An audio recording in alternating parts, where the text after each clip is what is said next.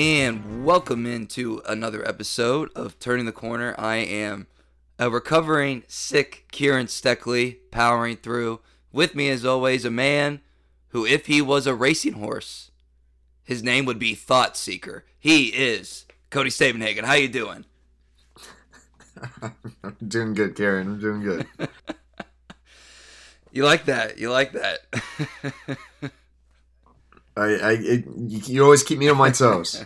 well, I'll tell you what. You've been on your toes all this week, and I'm really am sorry for people listening to my rough voice, but we'll we'll make this a little shorter. Kieran's powering yeah, through. Gotta, Respect. Respect. Yeah, no the job is the job. Uh, you've been on your toes all this week, Cody. Started out on was it Tuesday or Wednesday? The days matter. I think it was Wednesday.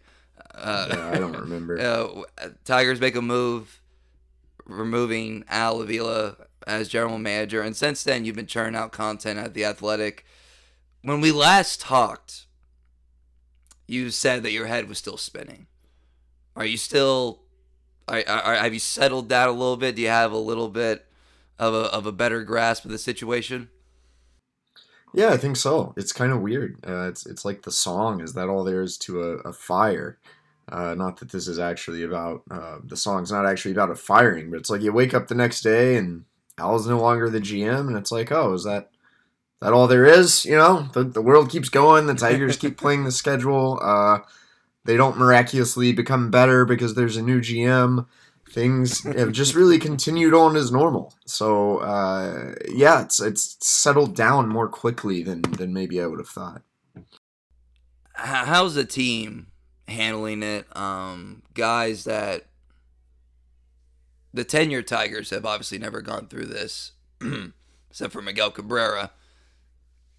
Um, having like a change of leadership, and I know like front office, field, day to day, you're just kind of caught up, but you know that's what people are talking about with this team. There's a lot of guys whose fates are going to be determined by whoever the next hire is, and it's also just a weird thing, tumultuous situation um, to go through. Uh, any any update on how some of the players or AJ are kind of handling handling this awkward? You know, it's kind of an awkward situation. You know.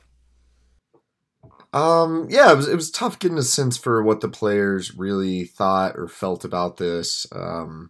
Kind of in front of the media, the few guys who have talked about it, uh, kind of kept to the party line, and they're just focused on what's going on in the field. You know, would you believe that? Uh, Miguel Cabrera, oddly enough, to decline to comment. I think he just didn't want to talk to reporters that day. But I was still like, okay, so you've known this guy for mm-hmm. 20 plus years. He helped find you out of Venezuela. You played f- with him for two different organizations. Uh, he's the GM, not the GM who signed you to a mega contract, but he was the assistant GM, who I'm sure played a role in that and he's fired and you just declined to comment. I don't know that that's an indication of Miguel's relationship with Al or anything, but um, there wasn't a ton of reaction from the players. You didn't really sense much of a difference. You know, I talked to Jonathan Schoop, who just said he, you know, he feels bad for Al. He's grateful because Al brought him to Detroit, gave him an extension. He said he understands there are changes, but he, you know, wished the best for Al and his family. Uh, for AJ Hinch, you know, I think very much things continue on. This guy's trying to manage a baseball team that is losing a ton of games and continues to have injuries. At the same time, he and Sam Menzin, it sound like, are running the roster. You know, they made a they made a minor league trade for cash consideration. Like, do, apparently, you don't need the GM to make a trade. Um, you know, I'm, I'm sure he's yeah, yeah, and I'm sure he's been on the phone with with Chris Ilitch having discussions about what in the world do we do next, all that good stuff. Um, so that's that's kind of what it's been like. I think the people will be curious how you're handling this as a reporter. Are you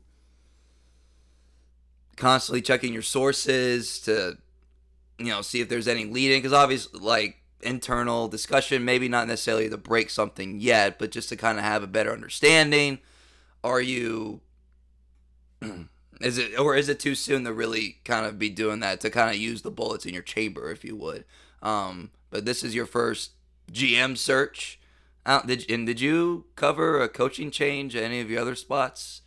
Uh, my timelines might be a little uh, messed up there, but I mean this is uh it's a great time for people like you. A lot of interest and a lot of opportunities to break news and, and analyze. And so, the I'm asking you a question like you asked those guys questions. How are you going about your daily business right now?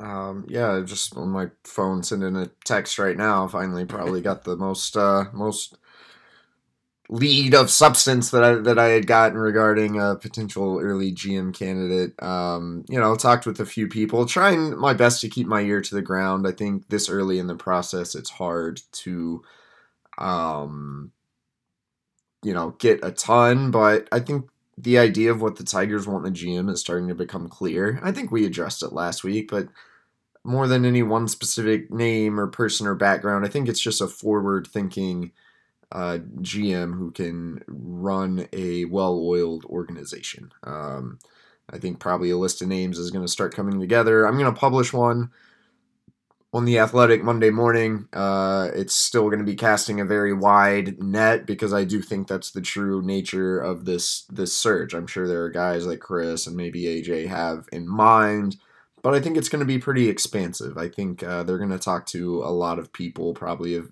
various backgrounds, various pedigrees, various levels of experience across the game. So, you know, that's kind of what it's been like. It's it's just strange looking back, you know, for me. Um it's like what's ultimately uh what's ultimately important is that um like you get a good GM, right? So, but how uh, what part of a good GM is like dealing with the media, being an effective communicator. I hope they hire a GM that uh, can be a good communicator that hopefully I can have a, a positive relationship with. Uh, wasn't necessarily that way with with Al Avila. I don't know that I would describe it as negative, but I didn't I didn't you know have much of a relationship with Al despite uh, trying and despite writing his his life story, which isn't the reason I did that story. I did it because it it was a lot of people still don't know this. Like Al's climb from St. Thomas University to being the GM of a, a, Major League Baseball team, I think, is still a cool story. One he probably never got um, enough credit for. You know, but Al could be Al could be friendly for sure. But I think towards the end, um, he definitely isolated himself. Even this past year, I mean, he wasn't talking with any reporters very much. Um, like you just got the sense he was kind of stepping away, keeping more of a low profile, perhaps knowing the heat that was that was on his job. Um, so I don't know. It'll be interesting to see what type of personality the Tigers come up with in the next GM. What will that relationship look like with the coaching staff? Um, like I think AJ Hinch and Al Avila obviously had a close working relationship. They spent a ton of time together about the team this offseason, but it was kind of a poorly kept secret that they had very different philosophical ideas, and I think uh, that did create a level of mm, conflict's not the right word, but it was just a problem. You know, there were too many stories you would hear from a wide variety of people of Al. Uh, kind of not knowing basic information about players or kind of just not knowing basic things that wasn't really acceptable uh, to a coaching staff that has this level of detail and preparation. And I think so. Again, what do you want in the next GM? It's someone who's going to be on top of everything.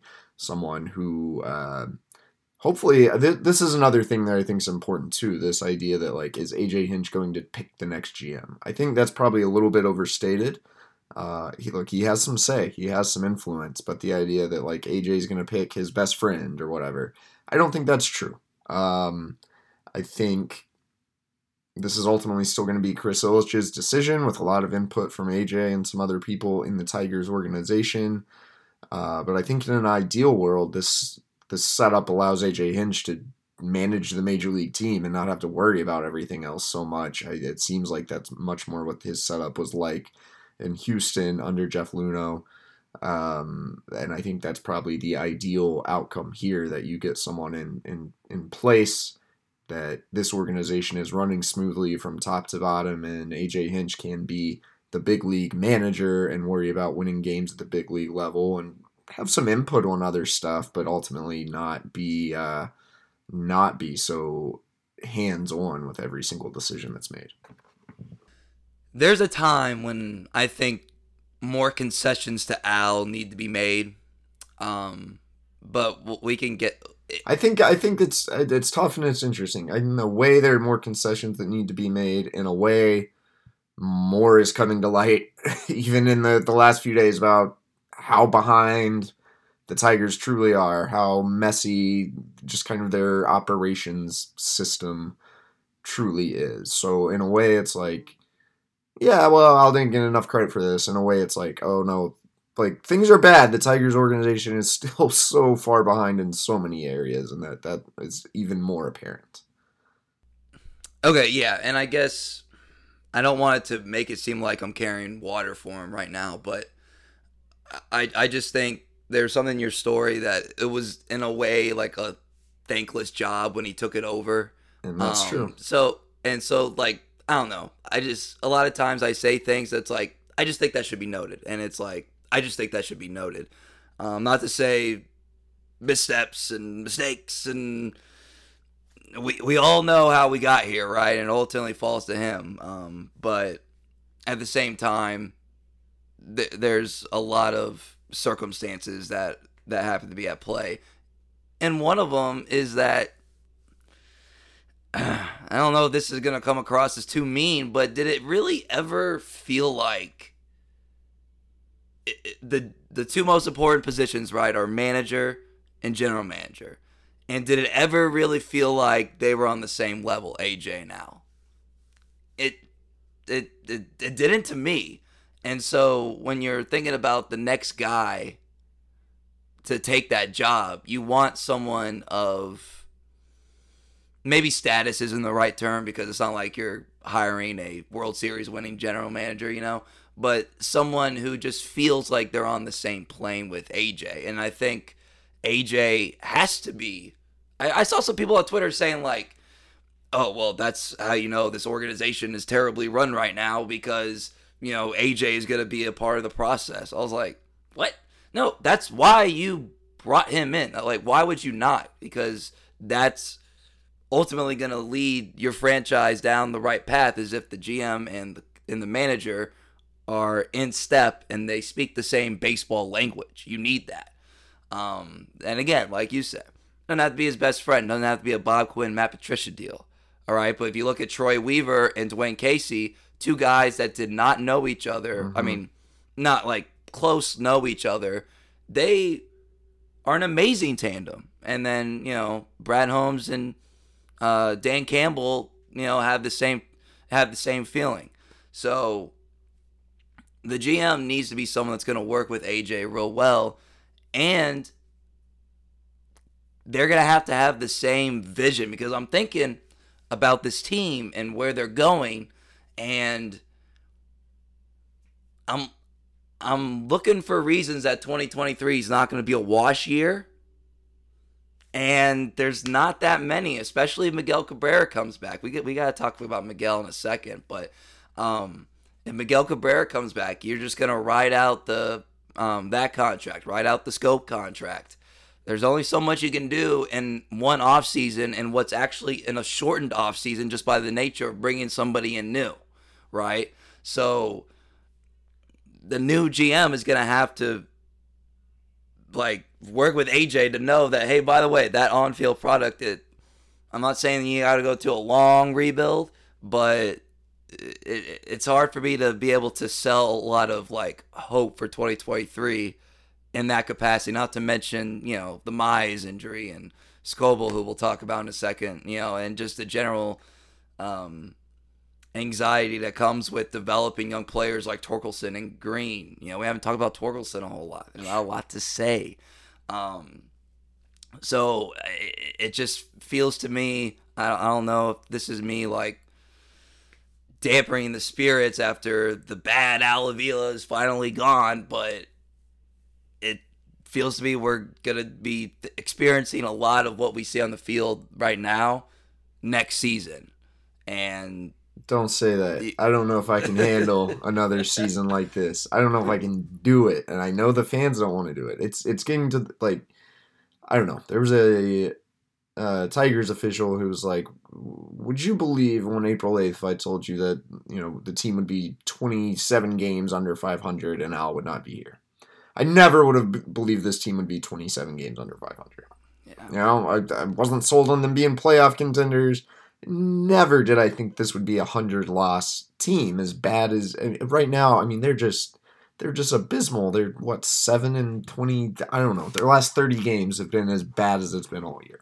It's not getting better. It has not gotten better. Um, I think next year's team can be improved, especially you get, you know, something closer to your actual pitching staff, although there's still going to be injuries. We'll talk more about Tarik Skubal. That's not looking real good right now. Um, you know, you can make a couple other additions to the roster. You know, I don't, I, I don't know that next year is a wash, but I do think it brings about an uncomfortable topic, which is what is actually the best path forward for this organization? Is it rebuilding the rebuild, or is it, hey, let's run it back and try to be a playoff team in the next two to three years?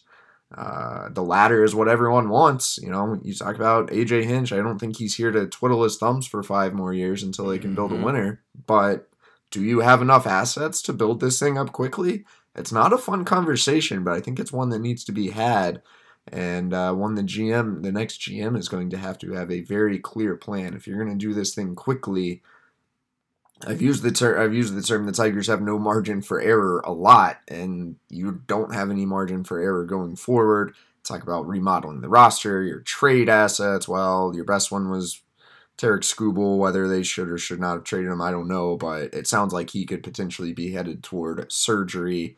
Uh, I don't know exactly what type of surgery that is. He's already had Tommy John, but uh, that's probably not helping your ability to wheel and deal and acquire some hitters. And that's why, and, and that's why I brought up the Hinch thing. Is that like you know he's, he's too good of a manager to be twiddling his thumbs, and you know, thank God we don't have that contract conversation anymore. Well, yeah. Uh, but it's i mean that's that's something that uh, is going to have to be decided it makes me think the tigers are going to try to take a quicker path um, i you know and, and look there's been a little more pushback to like why does aj get a pass why is there not more criticism for aj when this team has been garbage to a degree that's fair to a degree i can just tell you from being around the game from being around the team every day like AJ Hinch is the least of this organization's problems, and Chris Fetter, George Lombard, like these guys are legit. They're real. There's still a million things that need to change. I'm sure there are going to be changes to the hitting staff this offseason. I'm sure there are going to be train uh, changes to the the training staff this offseason. Um, I think the only world in which AJ Hinch isn't here um, for the foreseeable future is if the new GM comes in and says, you know, I think if we're being real, we, you know, this is another five year process, and that's when, you know, I don't know what it what that would look like, but that's the only world in which AJ is not, you know, heavily involved in steering this ship forward. I mean, I feel like in baseball you can kind of ride the middle lane between those two more so than in the other sports. Like you, you there's more opportunities to acquire players. There's no salary cap. That's the big thing. Um, so if if you, and I'm not saying I mean, that's true. You're, well, you're a big signing away from everyone feeling good about the team again. I don't know if that's yeah, Correa. I don't think Aaron Judge is coming to Detroit, but there's there's you know there's some big time free agents available on the market again this offseason. We get to have that discussion, and you know the Miggy contract. I don't know that's still in your books, but you go you know you go sign another big player. Suddenly things look better. So it's true. Um, well, all right. Speaking of Miggy, the uncomfortable conversation is coming real quick. Uh, it? it's the first time and since his tenure with the Tigers that the person in charge of baseball operations does not have an emotional attachment to him. uh, Assuming I don't, you know, I guess it's possible they bring somebody else who does, but um, more than likely not the case. And there's no way for the to objectively look at this and say yes, he should be your DH next season. Like just if you if it's player X, DH, these numbers. It, it, it, it there's no way to defend it other than, well, it's Miguel Cabrera. He's a Hall of Famer. He's a legend. He's you know he's done so much for the franchise, which all these things are true, and that's why. That's why it's not as simple as video games, right? You know, so the path of least resistance is Miguel retiring. I and that and that way the new GM doesn't have to be the guy who got rid of Miguel Cabrera or if that person could also decide to keep him for another year again, which would make the season more of a wash. But I don't know. I don't know the the that awkward conversation that happened a couple weeks ago. That it's hard to get a it's hard to get a read on Miguel, and and AJ from a manager's perspective can't really be also the person that pushes him out because that's going to be the players love Miguel Cabrera. They might get it, it's a business or whatever, but you can't have your manager sort of do that to a legend, especially to you know Latin American players. And yeah, no, that's a good point. That's where you want a separation between your GM and your manager for sure. But but you talk about next year, like if you want next year to not be a wash, Miguel Cabrera can't be your DH. Like you can go. It's it's very easy to acquire a first base DH type. I mean, think the Tigers a couple years ago paid old friend CJ Cron six point one million. CJ Cron has a one fifteen uh, WRC plus right now for the Rockies, and you can get guys cheaper than that who can produce um, more than what Miguel Cabrera is going to give you.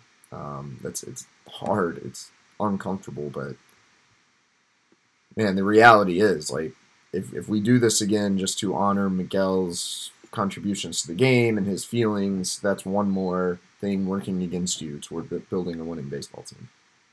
Yeah, I mean, there's there's no way around that. So like that's something that the GM probably has to make known in like an interview. Uh, like what what's your plan for this roster going forward? You know they, you know that's is he gonna have the backing of Chris? Like like these are all these things that you know because if he does it then yeah. chris is going to have to have his back. Otherwise you're going to look like a dysfunctional organization more so than you do at times this year past several yeah. years. Uh, well, that's a big part of it too. How does chris ilitch feel about this? Does chris ilitch just want to eat the 32 well here's the thing. You're paying miguel either way.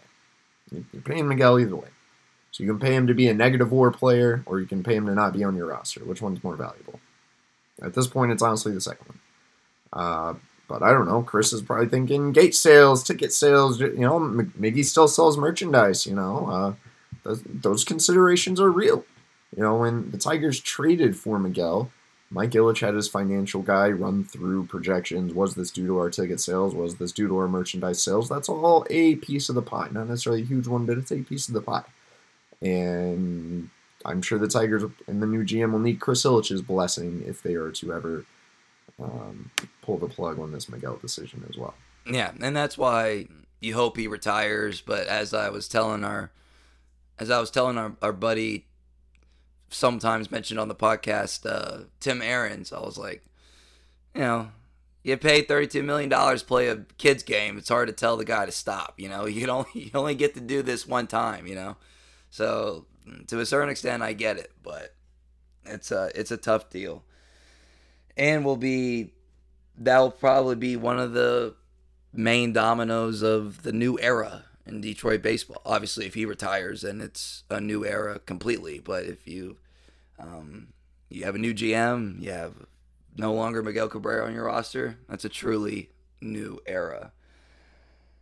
All right. Well, we a couple times mentioned this Tarik Skubal season's done for uh, for him. I guess not technically officially, but more than AJ came out and said it. Okay, so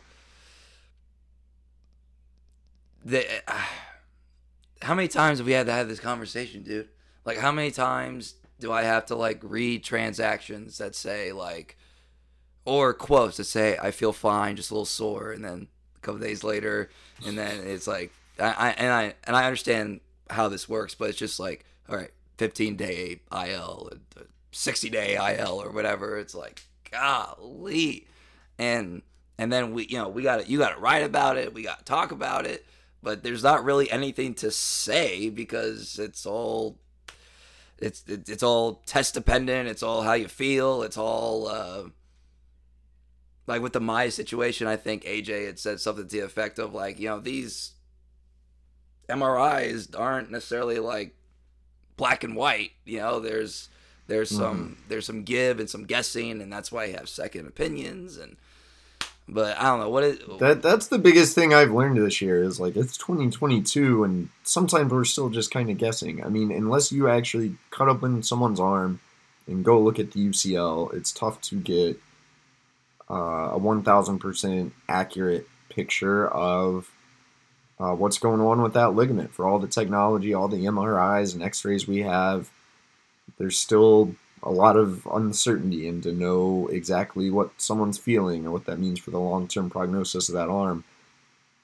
I mean, baseball's uh, you know 120 years old in terms of like the American League, and we've always had people trying to figure this out, and we've we've really gotten no better at it. You could argue we've gotten worse in terms of the amount of pitchers that are being injured and there's just no answer. Like I brought up a couple weeks ago that if, the closest thing to like a pinpoint um, problem is the lack of, of prehab, the lack of injury prevention, um, the lack of you know the way biomechanics are implemented into the Tigers process. That's all true. I still don't think that explains your entire pitching staff being injured and all of your young pitchers being hurt.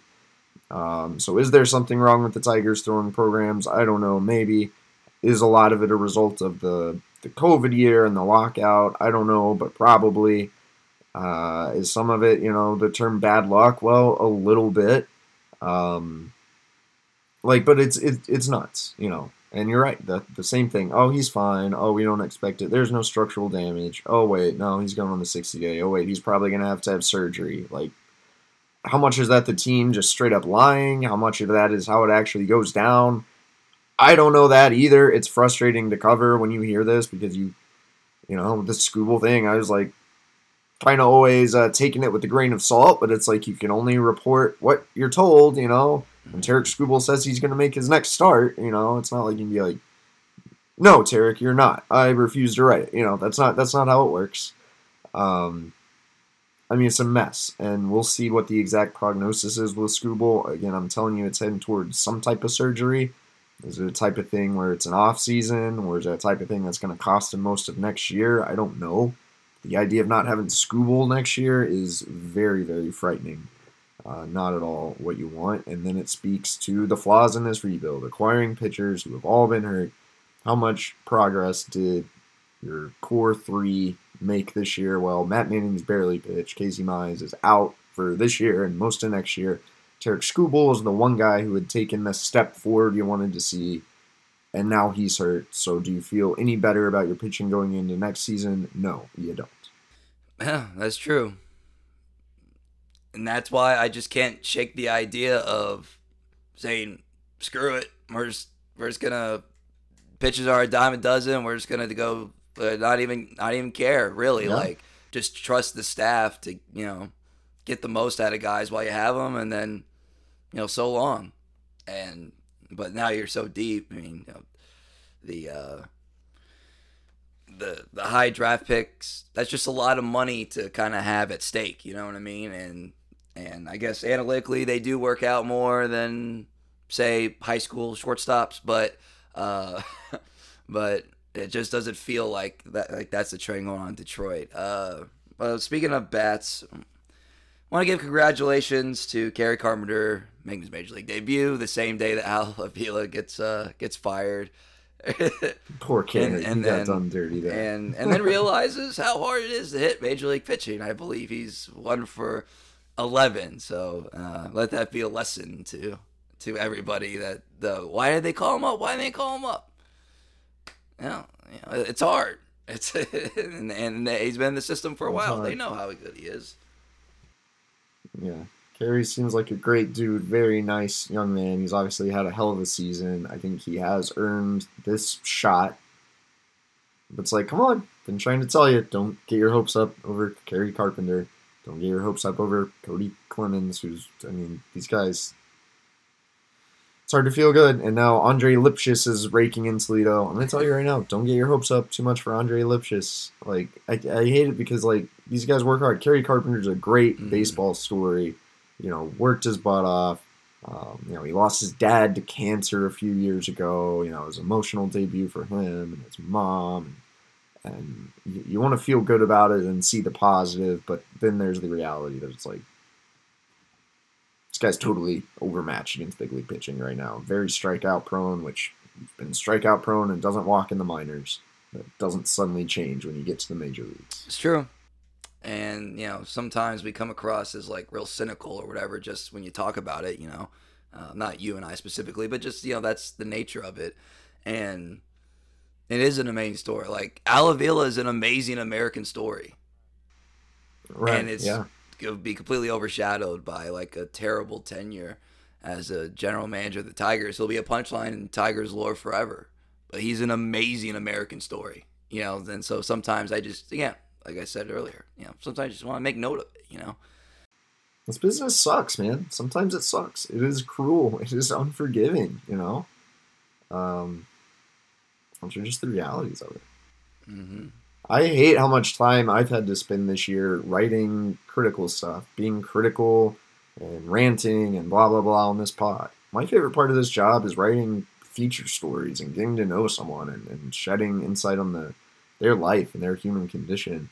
To be honest, I haven't got to do near as much of that as I would like this year because at the end of the day, I'm a beat writer for a sports team that is really bad, and that's been the it's been the storyline this year, you know. And when the GM gets fired, it's tough to be like, well, you know, Carpenter is a great dude. I mean, he is, but there's all this mess flying around, and, and until this organization gets it figured out, uh, that is what the focus is going to be on. Anything you want to tease this week? Um, gonna be man, like I just said, it's gonna be all about this GM search. You know, uh, list of candidates coming Monday. I think I want to somehow dig deeper into what's the Tigers' best path forward, rebuilding the rebuild, or if you if you uh, can do this thing on the fly, how do you actually accomplish that? Um, might be making a trip down to West Michigan, not to uh, get on the prospect hype train again, because I think uh, uh, that's not the route to go. But because um, the major league team's bad, I think I'm going to go see some of these prospects, see Jace Jung and and um, I don't know, maybe even write some kind of feature story. I'm not gonna go down the the path of uh, prospect hype though. We're we're done with that. Um, so I've been burned too many yes, times. Yes, yes. All right. Well, uh, this is a shorter episode because I want to be able to talk tomorrow, uh, and so uh, thank you, Cody, for taking some time and bearing with me. Thank you, everybody, for bearing with me. Um, you can obviously listen to our podcast when I sounded normal immediately that night uh, after Al Avila was fired, and you know get our thoughts there, and then um, obviously read Cody's work on the Athletic. Uh, well worth. I assume I haven't seen in a while. I assume that one dollar subscription deal is still as far as I know. It's never ends, never end, uh, never ending deal. Great deal. And um, please follow us on Twitter at Cody Stavenhagen. I'm at Kieran underscore Steckley. Our pod page is at Turn Corner Pod. Please, Apple, Spotify, rate, subscribe, review. You know the deal. Five stars. We love it. And I want to thank everybody for listening and have a great week.